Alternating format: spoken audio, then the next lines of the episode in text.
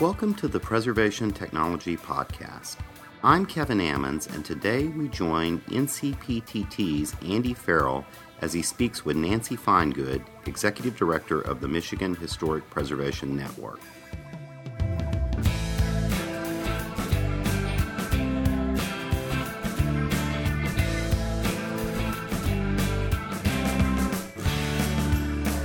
So, good morning, Nancy. Welcome to the podcast. Good morning. I'm very excited to be joining you. NCPTT recently published online a guide titled Introducing Preservation Trades to High School Students, which grew out of your work with Detroit's Randolph Career and Technical Center. Can you tell us a little bit about this publication?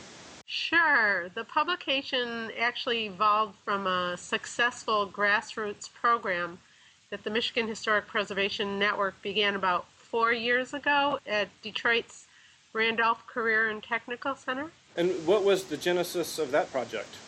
We were contacted by a teacher from Randolph School who was very interested in working with his students in rehabbing homes instead of just building new like they do for Habitat. And got us involved, got the State Historic Preservation Office involved, and others in the Detroit community.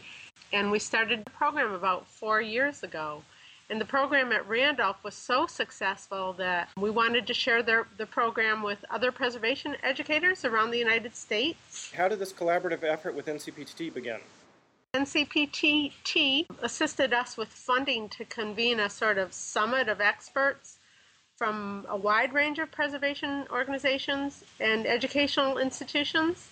And the goal of the summit was to bring together preservation educators, everything from grassroots high school teachers to college professors from around the country, to share their ideas and document their experiences and help us create this publication. One of our board members, Jim Turner, is a wood window restoration specialist, and he was one of the instructors for the Randolph School program. And he traveled to Louisiana to meet with Kirk Cordell, the director of your organization. And Jim felt that this program that we started in Detroit could be a model for others around the United States. He was aware that the NCPTT had been instrumental in promoting the program at the Brooklyn High School of the Arts, and he approached them to collaborate with us to create a guide so that it could be ut- utilized in programs around the entire United States. And the ultimate goal of, I think, both programs is to train students who see appropriate preservation of historic resources as another career opportunity. And I think the major thing that we have to keep in mind is that every program needs a passionate champion to carry the baton. At Randolph School, it was Roddy Rivers, a teacher, the teacher that I mentioned earlier, who wanted to introduce his students to preservation in traditional building schools. In Brooklyn, it was Kate Burns Ottavino, the Director of Preservation Technology at the New Jersey Institute of Technology. We found that if you don't have someone in the community truly, truly passionate to start the program and to see it through, because it does take you know quite a bit of effort, the program won't be successful. So we've been trying to reach out to different sort of champions and communities to start new programs. Fascinating. Tell me a little bit about the students. Who were the students? The students were awesome. Um, make sure you take a look at uh, the video that's on the NCPTT website. You'll see the students up close and hear some of their interviews. All, but what was interesting was that all the students were self selected. So we didn't say, you know, you need to learn about preservation because you're in carpentry, or you need to add preservation to your CAD design program. We took the students on a tour of historic sites of Detroit in this situation, in this case, and then we did a half day program, educational program about preservation, general preservation, and what it means. And they self selected themselves. And not only did they work at a historic site, they missed some of their other class time and they needed to commit to fulfilling their other classroom requirements that's a lot of work for you know a high school student. The first year of our program, there were ten boys and one girl, and she was she she had a hard time, but she followed through and committed to to fulfilling all the requirements in her classroom and at the site that we had chosen in the community. But another requirement in order to participate was that the student's parent or guardian had to come to an organizational meeting and agree to their participation. And all 11 parents showed up and agreed, which is unheard of in most school districts, much less, you know, a school district like Detroit. So that was really, really exciting. That is exciting. Now, how did the students enjoy working on historic buildings? They loved working on the historic buildings. We chose Historic Fort Wayne as our sort of laboratory. Historic Fort Wayne is owned by the City of Detroit Parks and Rec Department. It's a site that is very, very important to the city, but had become downtrodden and was sorely in need of some help. So we chose one building on the site as their working lab, which they traveled to four, day, four days a week the first year, year of the program. And one student told me that he'd heard of the fort, but had never been there, even though it was walking distance from his home. And then another student said, this was one of my favorites. Now that he has taken this course, he can fix his grandma's old windows instead of calling wallside. That is great. That is great. Now, the instructors, were they all staff at Randolph? No, they weren't. Actually, the first year, all of the instructors were recruited from preservation professionals around the state. Some traveled, oh, I would say probably over 100 miles round trip just to participate in the program. They were paid a small stipend the first year, but really taught primarily because they felt strongly about training these students. They'd come to organizational meetings. I mean, their buy in was spectacular. One of the instructors, a young preservation carpenter, said, I wish there was a program like this when I was in high school. It took me many years after high school to, to find this kind of training. And then in the following years, the first year we had a grant from the State Historic Preservation Office to do the program. In the following years, our funding diminished. We had a little bit of help from some local foundations and others, but many of the instructors wanted to see this program continue and they volunteered their time, as did Randolph school teachers.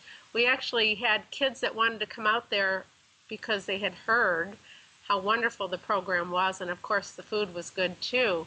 And so the electrical heating, the heating and cooling teacher brought his students out there to restore or to repair the furnace because there was no heat in the building.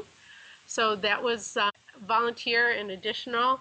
And then there was no uh, working plumbing, which you know was an issue with 11 students and four teachers. And so the plumbing instructor brought his students out to repair the plumbing.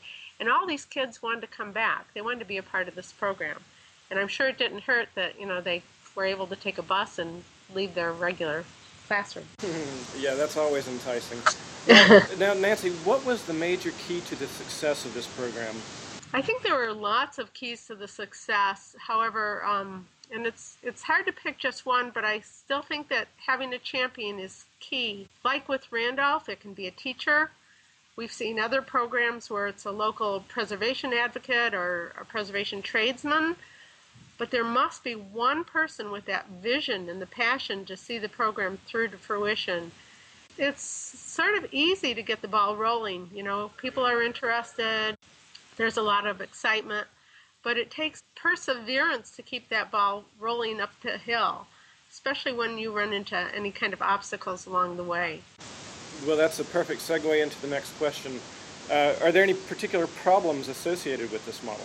There are. I think that the biggest problem associated with the model is getting buy in or convincing others of the potential career opportunities for the students. In many schools, you know, unless they can see the end internship or career opportunities, we have a hard time getting that buy-in. And that can also lead to, you know, a lack of resources and like I said before, primarily financial funding for the program. Certainly. Now, Nancy, what are the next steps? Well, we've already begun the next steps.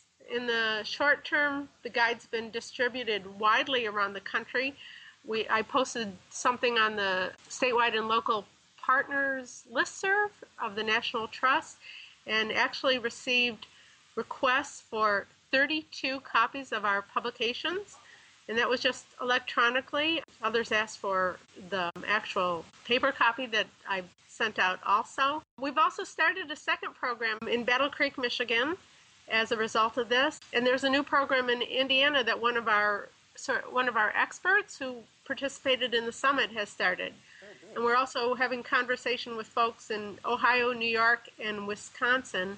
And we primarily are just, you know, simply having conference calls and giving them extra sort of incentive to get started. That is brilliant. Are there opportunities for greater collaboration? Oh, sure, definitely. We would hope to collaborate with other national organizations like your own, including the National Trust, the Preservation Trades Network, the National Conference of State Historic Preservation Officers, and the World Monument Fund. They've all we've had conversations with all of them and in fact the national trust wanted to submit our program for a national award a green award so i've not heard back on that. But they're all very very very interested in the program and we're hoping to you know collaborate with more organizations. Excellent. And how do you envision scaling this up i would like to work on greater marketing of the program using new tools like the podcast as a part of the first program, we created a video, which of course can be downloaded from your site. And I'd like to see some clips of that uploaded to YouTube. So I'm working with the videographer on that to get wider exposure. And as an extension of this program, this is really, really, really exciting. Well, it's all exciting, but my organization will be running a two week program in July in Kalamazoo, Michigan to train underemployed and unemployed carpenters and contractors in preservation carpentry and wood window restoration in a lower income historic neighborhood. And we're hoping that that will help, you know, people see what can be done while we're, you know, training folks that need jobs. So it's gone beyond the schools, it's actually going out into the neighborhoods. Great. Nancy, it's been fantastic talking to you today. Thank you very much. Thank you for inviting me. That was Andy Ferrell with Nancy Finegood. If you'd like to learn more about this project, visit our podcast show notes at the National Center for Preservation, Technology, and Training website. That's ncptt.nps.gov. Until next time, goodbye, everybody.